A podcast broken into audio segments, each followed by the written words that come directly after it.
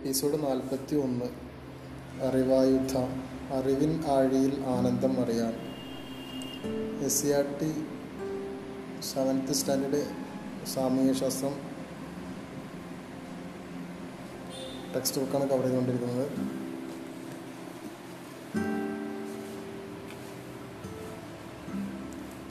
Chapter five സാമ്പത്തിക സ്രോതസ്സുകൾ.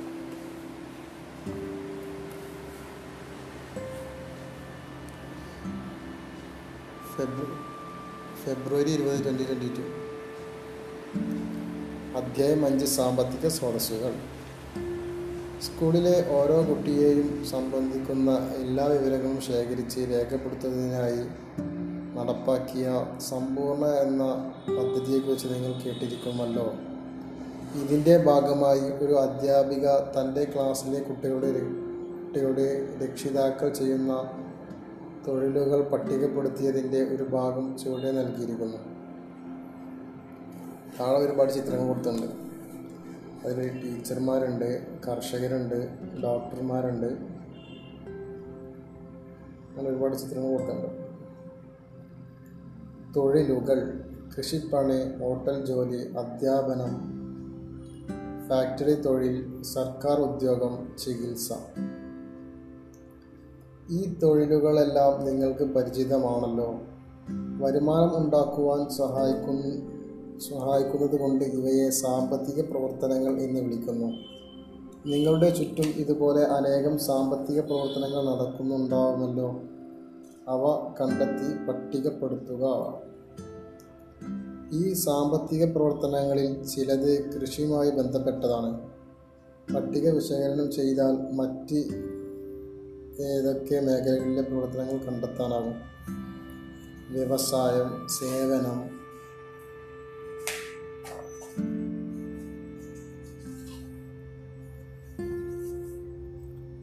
പ്രകൃതി വിഭവങ്ങൾ നേരിട്ട് ഉപയോഗപ്പെടുത്തി നടത്തുന്ന പ്രവർത്തനങ്ങൾ ഉൾപ്പെടുന്ന മേഖല പ്രാഥമിക മേഖല എന്നാണ് അറിയപ്പെടുന്നത്. പ്രാഥമിക മേഖല എന്ന് പറഞ്ഞാൽ പ്രകൃതി വിഭവങ്ങൾ നേരിട്ട് ഉപയോഗപ്പെടുത്തി നടത്തുന്ന പ്രവർത്തനങ്ങൾ ഉൾപ്പെടുന്ന മേഖലയാണ് പ്രാഥമിക മേഖല. കൃഷിക്ക് കൂടുതൽ പ്രാധാന്യമുള്ളത് കൊണ്ട് കാർഷിക മേഖല എന്നും ഇത് അറിയപ്പെടുന്നു. പ്രാഥമിക മേഖലയിലെ ഉൽപ്പന്നങ്ങൾ അസംസ്കൃത വസ്തുവായി ഉപയോഗിച്ച് പുതിയ ഉൽപ്പന്നങ്ങൾ ഉണ്ടാക്കുന്ന പ്രവർത്തനങ്ങൾ നടക്കുന്ന മേഖലയാണ് ദ്വിതീയ മേഖല. വ്യവസായത്തിന് പ്രാധാന്യമുള്ള ഈ മേഖലയെ വ്യാവസായിക മേഖല എന്ന് വിളിക്കും. പ്രാഥമിക ദ്വിതീയ മേഖലകളിലെ ഉൽപ്പന്നങ്ങൾ സംഭരിക്കുന്നതും വിതരണം ചെയ്യുന്നതും സേവന മേഖലയിലെ പ്രവർത്തനങ്ങളാണ്. ഇവയ്ക്ക് പുറമെ സേവന മേഖലയിൽ വിദ്യാഭ്യാസം ഗതാഗതം ബാങ്കിംഗ് ഐ ടി തുടങ്ങിയവയും ഉൾപ്പെടുന്നു. സേവന പ്രവർത്തനങ്ങളെല്ലാം ചേർന്നതാണ് തൃതീയ മേഖല. ഇത് സേവന മേഖല എന്നും അറിയപ്പെടുന്നു. പ്രാഥമിക ദ്വിതീയ തൃതീയ മേഖലകളിൽ ഉൾപ്പെടാത്ത ഏതെങ്കിലും സാമ്പത്തിക പ്രവർത്തനങ്ങൾ ഉണ്ടോ? ചർച്ച ചെയ്യൂ. പ്രാഥമിക മേഖലയെ കാർഷിക മേഖല എന്നും ദ്വിതീയ മേഖല വ്യവസായ മേഖല എന്നും തൃതീയ മേഖല സേവന മേഖല എന്നും പറയപ്പെടുന്നു പ്രാഥമിക ദ്വിതീയ തൃതീയ മേഖലകൾ പരസ്പരം ബന്ധപ്പെട്ട് പ്രവർത്തിക്കുമ്പോഴാണ് സാമ്പത്തിക വളർച്ച ഉണ്ടാകുന്നത്. ഉദാഹരണം നോക്കാം. പ്രാഥമിക മേഖലയിലെ ഉൽപ്പന്നമായ പരുത്തി ദ്വിതീയ മേഖലയായ തുണി വ്യവസായ മേഖലയ്ക്ക് അസംസ്കൃത വസ്തുവാണ്. വ്യവസായ മേഖലയിലെ തുണി ആവശ്യങ്ങൾക്ക് എത്തിക്കുന്നതിന് ഗതാഗത വാർത്താവിനിമയ രംഗത്തെ സഹായങ്ങൾ ആവശ്യമാണ്. ഇവയെല്ലാം തൃതീയ മേഖലയിലെ സേവനങ്ങളാണ്. ഈ മേഖലകളുടെ പരസ്പര ബന്ധം കാണിക്കുന്ന ചിത്രം നോക്കൂ. താഴത്തൊരു ചിത്രം കൊടുത്തിട്ടുണ്ട്.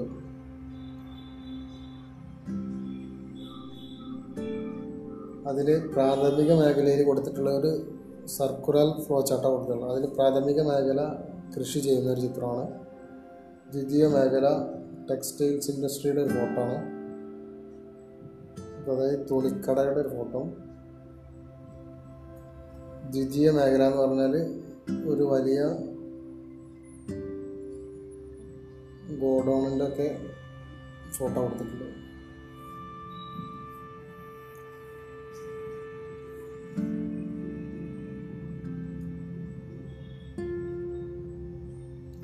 പ്രാഥമിക ദ്വിതീയ തൃതീയ മേഖലകളിൽ ഉൾപ്പെടുന്ന സാമ്പത്തിക പ്രവർത്തനങ്ങളെ സെൻട്രൽ സ്റ്റാറ്റിസ്റ്റിക്കൽ ഓഫീസ്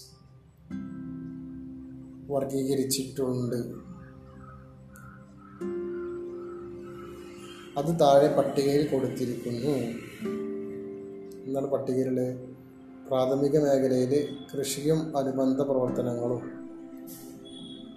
വനപരിപാലനം മത്സ്യബന്ധനം ഖനനം. പ്രാഥമിക മേഖലയിൽ. ഇനി ദ്വിതീയ മേഖലയിൽ വ്യവസായം വൈദ്യുതി ഉൽപ്പാദനം കെട്ടിട നിർമ്മാണം. ദ്വിതീയ മേഖലയിൽ വ്യാപാരം ഗതാഗതം ഹോട്ടൽ വാർത്താവിനിമയം സംഭരണം banking insurance business real estate സാമൂഹിക സേവന പ്രവർത്തനങ്ങൾ.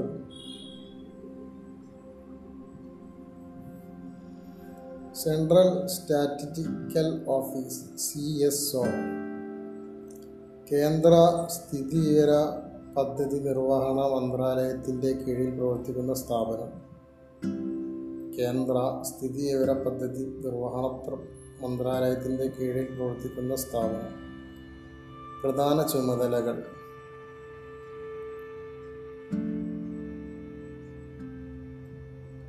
സ്ഥിതിവിവരക്കണക്കുകളുടെ സംയോജനവും വിശകലനവും നടത്തുന്നു. സ്ഥിതിവിവരക്കണക്കുകളുടെ സംയോജനവും വിശകലനവും നടത്തുന്നു. എല്ലാ മേഖലകളിലെയും സ്ഥിതിവിവരക്കണക്കുകൾ ശേഖരിച്ച് ആസൂത്രണ പ്രവർത്തനങ്ങൾ ഉപയോഗിക്കുന്ന തരത്തിൽ ചിട്ടപ്പെടുത്തുന്നു. സ്ഥിതിവിവര കണക്കുകൾ ഉപയോഗപ്പെടുത്തി ദേശീയ വരുമാനം കണ്ടെത്തുന്നു.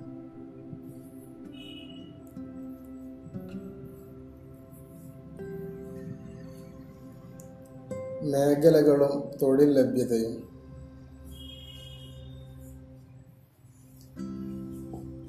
ദ്വിതീയ തൃതീയ മേഖലകളിൽ ഉൾപ്പെടുന്നവയാണ് നമുക്ക് ചുറ്റും കാണുന്ന എല്ലാ തൊഴിലുകളും. ഇന്ത്യയിൽ പ്രാഥമിക ദ്വിതീയ തൃതീയ മേഖലകളിൽ തൊഴിൽ ലഭ്യമാ ലഭ്യ തൊഴിൽ ലഭ്യത വ്യത്യസ്തമാണ്.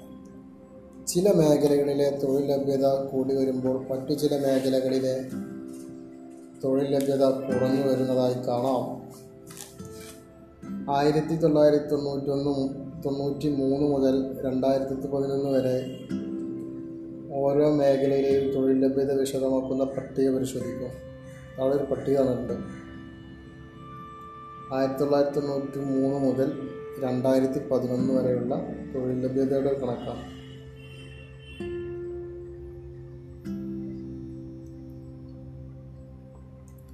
ഇന്ത്യയിൽ ഓരോ മേഖലയിലെയും തൊഴിൽ ലഭ്യതയുടെ ശതമാനം മേഖല. പ്രാഥമിക മേഖലയിൽ ആയിരത്തി തൊള്ളായിരത്തി തൊണ്ണൂറ്റി മൂന്നിൽ അറുപത്തിനാല് പോയിന്റ് ഒൻപത് ശതമാനം രണ്ടായിരത്തി അഞ്ചിൽ അമ്പത്താറ് പോയിന്റ് അഞ്ച് ശതമാനം രണ്ടായിരത്തി പതിമൂന്ന് പതിനൊന്നിൽ അൻപത്തി മൂന്ന് പോയിന്റ് രണ്ട് ശതമാനം. പ്രാഥമിക മേഖല കുറഞ്ഞു വരുന്നതാണ് ആയിരത്തി തൊള്ളായിരത്തി തൊണ്ണൂറ്റി മൂന്നിൽ അറുപത്തിനാല് ഉണ്ടായിരുന്നത് രണ്ടായിരത്തി പതിനൊന്നായപ്പോൾ അൻപത്തി മൂന്നായി ദ്വിതീയ മേഖല. ആയിരത്തി തൊള്ളായിരത്തി തൊണ്ണൂറ്റി മൂന്നിൽ പതിനാല് പോയിന്റ് രണ്ട് രണ്ടായിരത്തി അഞ്ചിൽ പതിനെട്ട് പോയിന്റ് ഏഴ് രണ്ടായിരത്തി പതിനൊന്നിൽ ഇരുപത്തൊന്ന് പോയിന്റ് അഞ്ച്. അത് കൂടി വന്നിക്കണം പതിനാലിൽ നിന്ന് ഇരുപത്തൊന്നായി. തൃതീയ മേഖല. ആയിരത്തി തൊള്ളായിരത്തി തൊണ്ണൂറ്റി മൂന്നിൽ ഇരുപത് പോയിന്റ് ഒൻപത് രണ്ടായിരത്തി അഞ്ചിൽ ഇരുപത്തിനാല് പോയിന്റ് എട്ട് രണ്ടായിരത്തി പതിനൊന്നിൽ ഇരുപത്തഞ്ച് പോയിന്റ് മൂന്ന് അതും കൂടിയിരിക്കണം. ഇരുപതിൽ നിന്ന് ഇരുപത്തഞ്ചിലെത്തി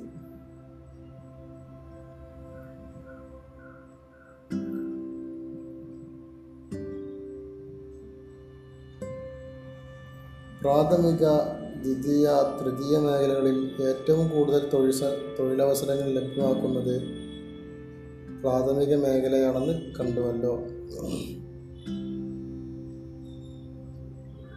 ഇവിടെ കൃഷിയും അനുബന്ധ പ്രവർത്തനങ്ങളിലുമാണ് കൂടുതൽ തൊഴിലവസരങ്ങൾ ലഭിക്കുന്നത്. നമുക്ക് ആവശ്യമായ ഭക്ഷ ഭക്ഷ്യവസ്തുക്കൾ ഉൽപ്പാദിപ്പിക്കുന്നത് ഈ മേഖലയിലെ പ്രവർത്തനം വഴിയാണ്. ഭക്ഷ്യോൽപാദനം.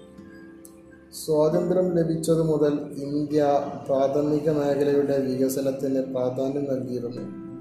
ആസൂത്രണത്തോടെയുള്ള പ്രവർത്തനങ്ങൾ നമ്മുടെ ഭക്ഷ്യോൽപാദന രംഗത്ത് ധാരാളം മാറ്റങ്ങൾ ഉണ്ടാക്കി.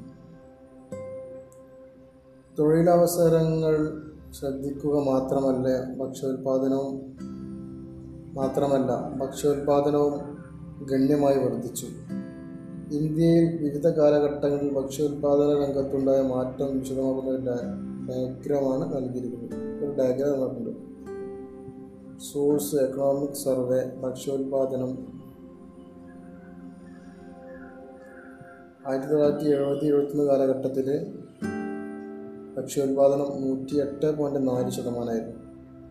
അത് രണ്ടായിരത്തി പതിനൊന്ന് രണ്ടായിരത്തി പന്ത്രണ്ട് കാലഘട്ടത്തിൽ ഭക്ഷ്യോൽപാദനം ഇരുന്നൂറ്റി അൻപത്തിയേഴ് പോയിന്റ് നാലായി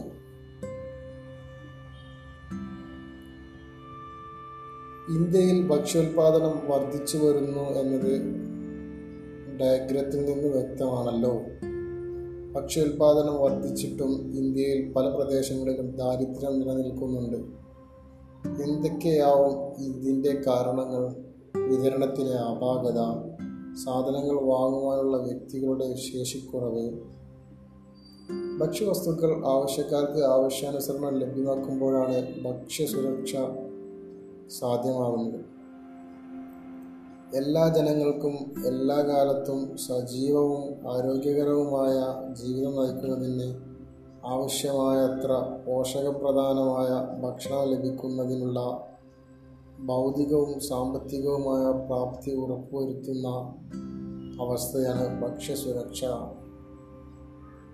ഭക്ഷ്യസുരക്ഷ എന്താണ് എല്ലാ ജനങ്ങൾക്കും എല്ലാ കാലത്തും സജീവവും ആരോഗ്യകരവുമായ ജീവിതം നയിക്കുന്നതിന് ആവശ്യമായ പോഷകപ്രധാനമായ ഭക്ഷണം ലഭിക്കുന്നതിനുള്ള ഭൗതികവും സാമ്പത്തികവുമായ പ്രാപ്തി ഉറപ്പുവരുത്തുന്ന അവസ്ഥയാണ് ഭക്ഷ്യസുരക്ഷ ഭക്ഷ്യ സ്വയം പര്യാപ്തത സെൽഫ് സഫിഷ്യൻസി ഇൻ ഫുഡ് ഒരു രാജ്യത്തിന് ആവശ്യമായ ഭക്ഷ്യവസ്തുക്കൾ ആ രാജ്യത്ത് തന്നെ ഉൽപ്പാദിപ്പിക്കുവാൻ കഴിയുന്നുവെങ്കിൽ ആ രാജ്യം ഭക്ഷ്യോൽപാദനത്തിൽ സ്വയം പര്യാപ്തമാണെന്ന് പറയാം. ദാരിദ്ര്യ നിർമ്മാർജന പ്രവർത്തനങ്ങൾ. പല ദാരിദ്ര്യ നിർമ്മാർജന പദ്ധതികളും പരിപാടികളും നടപ്പാക്കിയും പൊതുവിതരണ സമ്പ്രദായം ശക്തിപ്പെടുത്തിയുമാണ് സർക്കാരുകൾ ഭക്ഷ്യസുരക്ഷ എന്ന ലക്ഷ്യം നേടാൻ ശ്രമിച്ചുകൊണ്ടിരിക്കുന്നത്. സർക്കാർ സർക്കാർ തലത്തിൽ നടപ്പാക്കി വരുന്ന പ്രധാന പദ്ധതികളും പരിപാടികളും എന്തൊക്കെയാണെന്ന് നോക്കാം. സർക്കാർ പദ്ധതികൾ. അന്നപൂർണ അന്ത്യോദയ അന്ന യോജന മഹാത്മാഗാന്ധി ഗ്രാമീണ തൊഴിലുറപ്പ് പദ്ധതി സ്വർണ ജയന്തി ഷഹാരി റോ റോസ് റോസ്ഗാർ യോജന. സർക്കാർ പരിപാടികൾ സംയോജിത ശിശു വികസന പരിപാടി സ്കൂൾ ഉച്ചഭക്ഷണ പരിപാടി ദേശീയ ഗ്രാമീണ ഉപജീവന ദൗത്യം.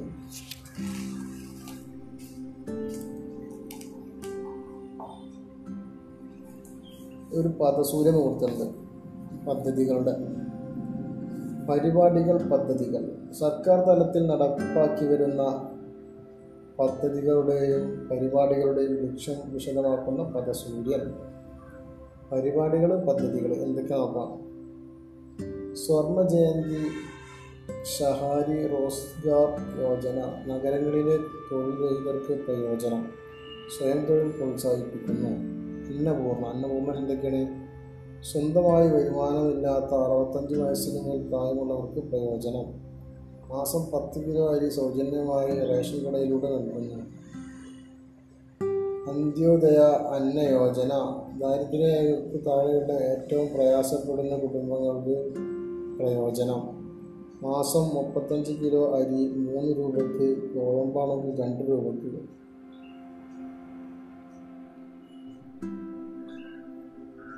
മഹാത്മാഗാന്ധി ഗ്രാമീണ തൊഴിലുറപ്പ് പദ്ധതി. ജോലി ചെയ്യാൻ ആരോഗ്യവും സന്നദ്ധതയും ഉള്ളവർക്ക് തൊഴിൽ. നൂറ് ദിവസത്തെ തൊഴിൽ ഉറപ്പാക്കുന്ന പദ്ധതി.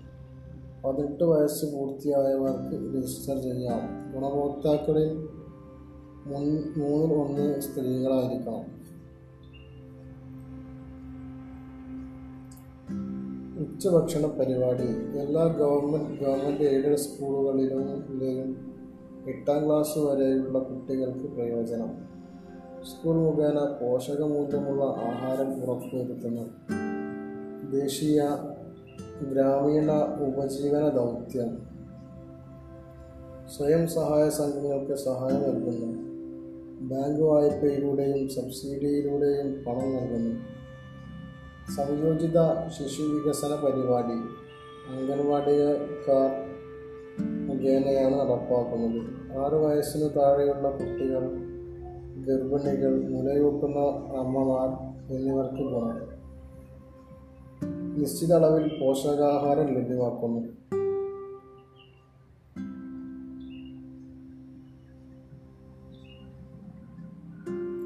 കേരളവും പൊതുവിതരണ സമ്പ്രദായവും. കേരളം ഭക്ഷ്യ സ്വയം പര്യാപ്തതയുള്ള സംസ്ഥാനമല്ല. അതുകൊണ്ടാണ് നാം ഭക്ഷണത്തിന് മറ്റു സംസ്ഥാനങ്ങളെ ആശ്രയിക്കുന്നത്.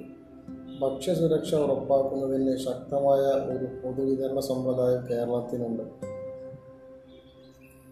കേരളത്തിൽ പ്രവർത്തിക്കുന്ന പൊതുവിതരണ കേന്ദ്രങ്ങളിലൂടെ അരിയും ഭക്ഷ്യവസ്തുക്കളും മറ്റു നിത്യോപയോഗ സാധനങ്ങളും ആവശ്യക്കാരായ എല്ലാ ജനങ്ങൾക്കും ന്യായവിലയിൽ ലഭ്യമാക്കി വരുന്നു.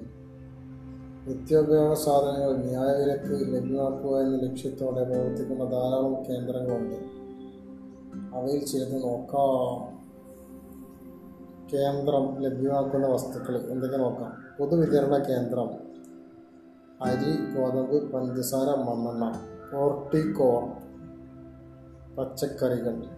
Supplyco super market Nanma store Neethi store ലാഭം Supplyco market Maveli store Triveni super market Triveni floating super market അതിലൊക്കെ എന്താ ലഭ്യമാകുന്നത്? എല്ലാ നിത്യോപയോഗ സാധനങ്ങളും അതുവഴി കിട്ടുന്നത് പൊതുവിതരണ സംവിധാനം പബ്ലിക് ഡിസ്ട്രിബ്യൂഷൻ സിസ്റ്റം ന്യായമായ വിലയ്ക്ക് സമൂഹത്തിൽ ആവശ്യക്കാരായവർക്ക് ഭക്ഷ്യവസ്തുക്കളും മറ്റ് നിത്യോപയോഗ വസ്തുക്കളും നൽകുവാൻ ചുമതലപ്പെട്ടതും സർക്കാർ നിയന്ത്രണത്തിലുള്ളതുമായ സ്ഥാപനങ്ങളുടെ ശൃംഖലയാണ് പൊതുവിതരണ സംവിധാനം. ഭക്ഷ്യോൽപാദനം നേരിടുന്ന വെല്ലുവിളികൾ. ഭക്ഷ്യോൽപാദനം വർദ്ധിപ്പിച്ചും കാര്യക്ഷമമായ പൊതുവിതരണ സമ്പ്രദായത്തിലൂടെ വിതരണം നടത്തിയും ഭക്ഷ്യസുരക്ഷ എന്ന ലക്ഷ്യത്തോട് അടുക്കുമ്പോഴും ഭക്ഷ്യോൽപാദന രംഗം ചില വെല്ലുവിളികൾ നേരിടുന്നുണ്ട്. ഇന്ത്യയിലെ ഭക്ഷ്യോൽപാദന രംഗം നേരിടുന്ന പ്രധാന വെല്ലുവിളികൾ എന്തൊക്കെയാണ് നോക്കാം.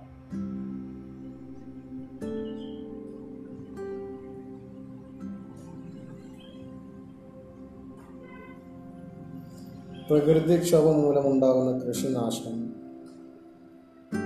കൃഷിഭൂമികൾ മറ്റ് ആവശ്യങ്ങളായി ഉപയോഗിക്കുന്നുണ്ട്. സബ്സിഡി കുറയ്ക്കുന്നത് യന്ത്രസാമഗ്രികൾ വാങ്ങാൻ കഴിയാത്ത അവസ്ഥ കാലാവസ്ഥയിൽ വരുന്ന മാറ്റം ഇൻഷുറൻസ് പരിരക്ഷ ഉറപ്പാക്കാൻ കഴിയാത്തത് സേവ രാസവളങ്ങളുടെ അമിത ഉപയോഗം ഭൂമിയുടെ ഫലഭൂഷി നഷ്ടപ്പെടുത്തുന്നുണ്ട്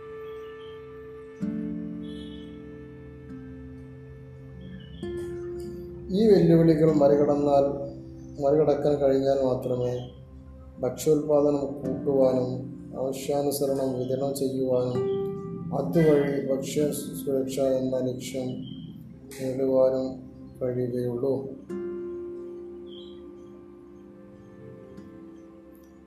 ഭക്ഷ്യ സുരക്ഷാ നിയമം ഫുഡ് സെക്യൂരിറ്റി ആക്ട് രണ്ടായിരത്തി പതിമൂന്നിൽ പാർലമെന്റ് അംഗീകരിച്ചു. പ്രത്യേകതകൾ. ഫുഡ് സേഫ്റ്റി ആക്ട് സെക്യൂരിറ്റി ആക്ടിന്റെ ഭക്ഷ്യസുരക്ഷാ നിയമത്തിന്റെ പ്രത്യേകതകൾ. ഭക്ഷ്യസുരക്ഷ സർക്കാരിന്റെ നിയമപരമായ കടമയാണ് ആവശ്യമുള്ള അത്രയും പോഷകപ്രദവും ഗുണമേന്മയുള്ളതുമായ ഭക്ഷ്യവസ്തുക്കൾ മിതമായ വിലക്ക് എല്ലാവർക്കും ഉറപ്പാക്കുക ഭക്ഷ്യവസ്തുക്കളുടെ ലഭ്യത പൗരന്റെ നിയമപരമായ അവകാശമാണ്. അടുത്ത സംഗ്രഹം. പ്രാഥമിക ദ്വിതീയ തൃതീയ മേഖലകളുടെ പരസ്പര ബന്ധമാണ് സാമ്പത്തിക വളർച്ചയ്ക്ക് ആധാരം. സമ്പദ്ഘടനയിലെ വിവിധ മേഖലകളിൽ കാർഷിക മേഖലയാണ് ഇന്ത്യയിൽ ഇന്നും കൂടുതൽ തൊഴിൽ തൊഴിലവസരങ്ങൾ പ്രദാനം ചെയ്യുന്നത്.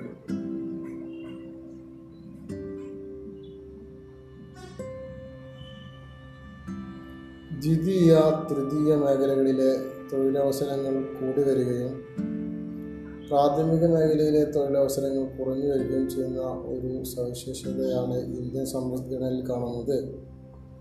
ഭക്ഷ്യോൽപാദനം കൂടിയിട്ടും ഭക്ഷ്യസുരക്ഷ എന്ന ലക്ഷ്യം നേടുവാൻ ഇനിയും ഇന്ത്യയ്ക്ക് മുന്നോട്ട് പോകാനുണ്ട്. ശക്തമായ ഒരു പൊതുവിതരണ കേന്ദ്ര സമ്പ്രദായവും സർക്കാരുകളുടെ ക്ഷേമപ്രവർത്തനങ്ങളും ഭക്ഷ്യസുരക്ഷ എന്ന ലക്ഷ്യങ്ങൾ எத்துவான் சகாயகமாகுமோ